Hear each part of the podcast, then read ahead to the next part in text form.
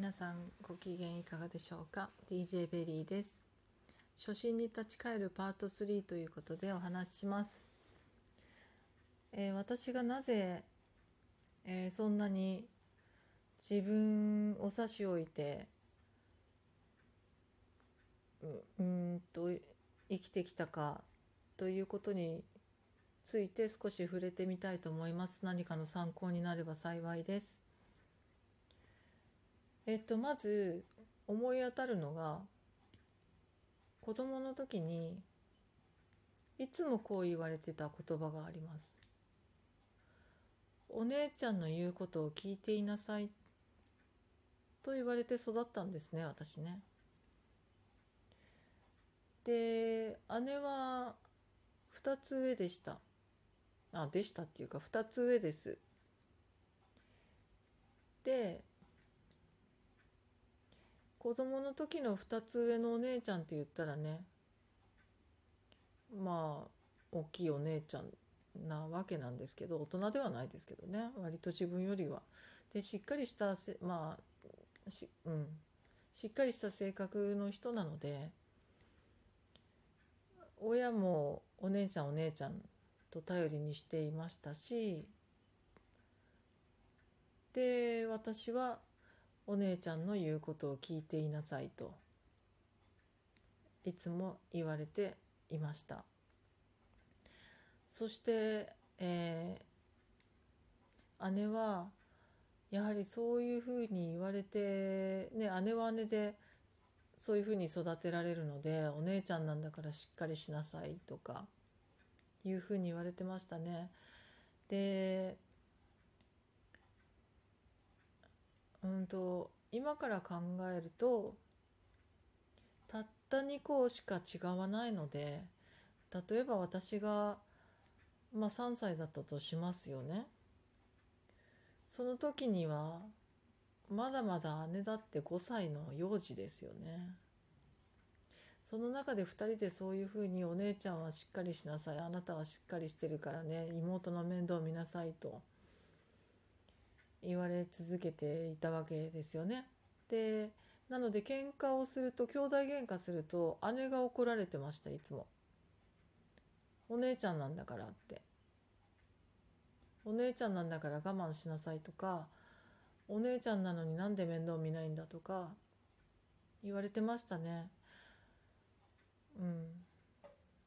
で私はそういう時に怒られなくって済むっていうことをはありがたかったですけどでも全然私が悪かった時もそういうふうに言って怒られるのでで姉はそこで口答えをしないんですね。こうちょっとこう膨れ面になるタイプの子ででそれがまた親としては気に入らない。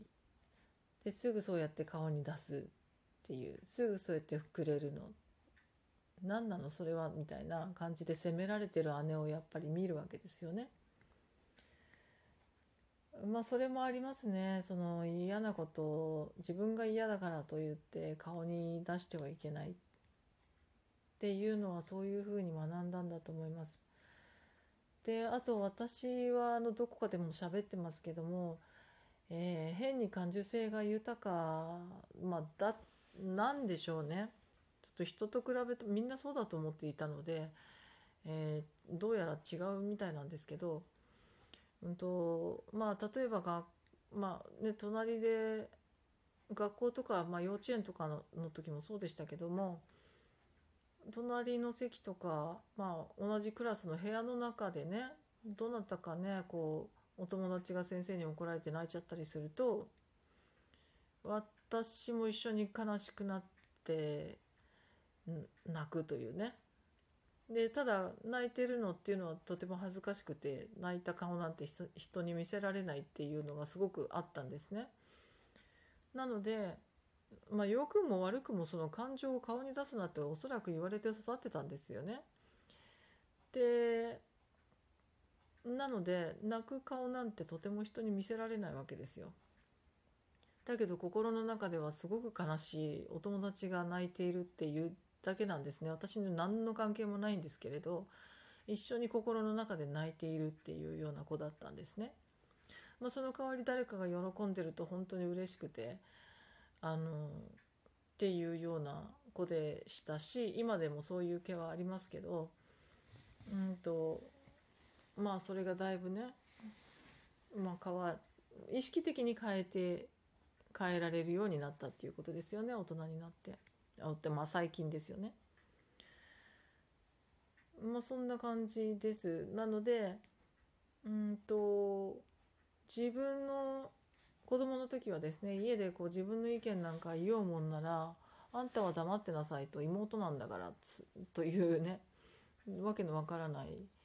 ことでしたし、えー、同じ例えば同じ流行り物のお洋服が欲しいとかいろいろそういう時にも、えー、姉は買ってもらえるで私は買ってもらえないでなぜかというと同じものを欲しがるんですね2つしか年が違わないので、えーと、2人で一緒に欲しがると2つ買わなきゃいけないわけですよ。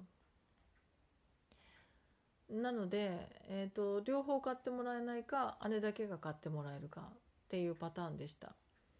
でなぜそうなるかというと姉が買ってもらえばまあいらなくなれば私に回ってくるっていうことなんですね。そういうことでお洋服はいつもあのお下がりでしたし、うんと、欲しかったものもまず最初に姉が買ってもらう。もう目の前で姉が買ってもらうっていう現実を目の当たりにするわけですよね。私は後回しなんですよ。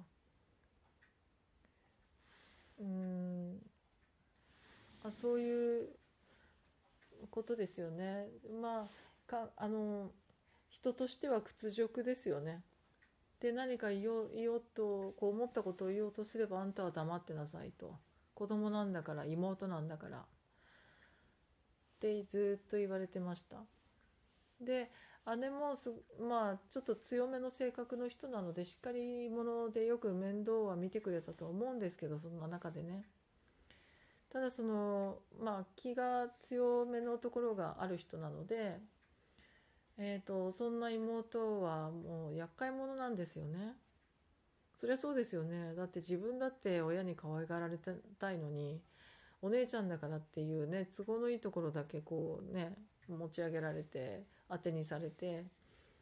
子供扱いはしてもらえないわけですよね。なので私にそのストレスが来てたんだと思うんですけれどえっ、ー、とうんあまあ優しい姉だったとはちょっとねお世辞にも言えない。関係でしたしまあ今でもそういうところはあるかな。まあ大人同士なのでね、まあ、そこはこうねお友達みたいにこう楽しく話をするとかそういうことはできますけれどもやっぱり根底にはあのまあいろんな思いがあるのかなとお互い思ってる気がします。そんな風に育った私がえっとなので自分のだけの世界のところでは自分の好奇心で動くとかえっとなのでその家族が好きだったかっていうと全然そうではないかったし私の自由なんていうものはないわけですから。でも放放置はされてるわけですよね。放任主義っていうんですかね。ちょっと言葉が意味合いが違うのかもしれないですけど。えっ、ー、と厳しいとかそう厳しいうるさい口うるさいは口うるさかったんですけど真面目な人たちだったのでね両親が。真面目は真面目でした。ただ、えー、クソ真面目っていうね タイプの人たちでした。まあ彼らは彼らで一生懸命生きてたんですよね。ですが、うんとまあ、子供に対してはそういう教育方針だったということですよね。まあ、そそういう方法しか知らなかったと思うしそれで、まあ、彼らの人生ですからいいと思うんですけど私がそういうふうに育ってしまっそれをそれをそのまま育ってしまったっていうねタイプの人だったんですよね。なので、えっと、自分の意見を言うみんなの前で優先するとか、えー、自分を一番に大切に考えるとかっていう感覚すらもう全然ないわけですよね。うんそれでよく生きてたなと思っちゃったりするわけなんですけどまあそれでどんどんどんどん人生おかしくなってくるのは当たり前なことでまあねある時点でやっぱりいろいろ勉強し始めてからまず自分を愛してあげるんだよっていうことをね、まあ、斉藤ひとりさんのお話とかもずっと聞いてた時期があるんですけどもうそれを本当に繰り返し繰り返し自分を愛する自分を愛するそして人を愛する。もちろん自分だけじゃない。でも自分が一番だと。自分を愛することができない人はがね人を十分に愛することができるわけがないですよね。だって愛するっていうことを知らないわけですから。まあまあまあまあそうですよねと。でもそれを本当にすり込むのに時間がかかりまして。だってそういうふうにそんな感覚すらわからないまま何十年も生きてるわけですから。でなんで人生がうまくいかなかったのかわからなかったんですから。でも大丈夫なんですよ。だから自分の感覚を取り戻してください。自分の自分を一番大事にして考えるとうまくいくようになってくるのでこれが誰かの、えー、今私の過去の私と同じ思いをしている人の、えー、ところに届いてほしい。届いてくれる絶対そうなるって信じて今これを撮っています。これが配信できて本当に良かったです。ありがとうございます。幸せになりましょう。ではまた。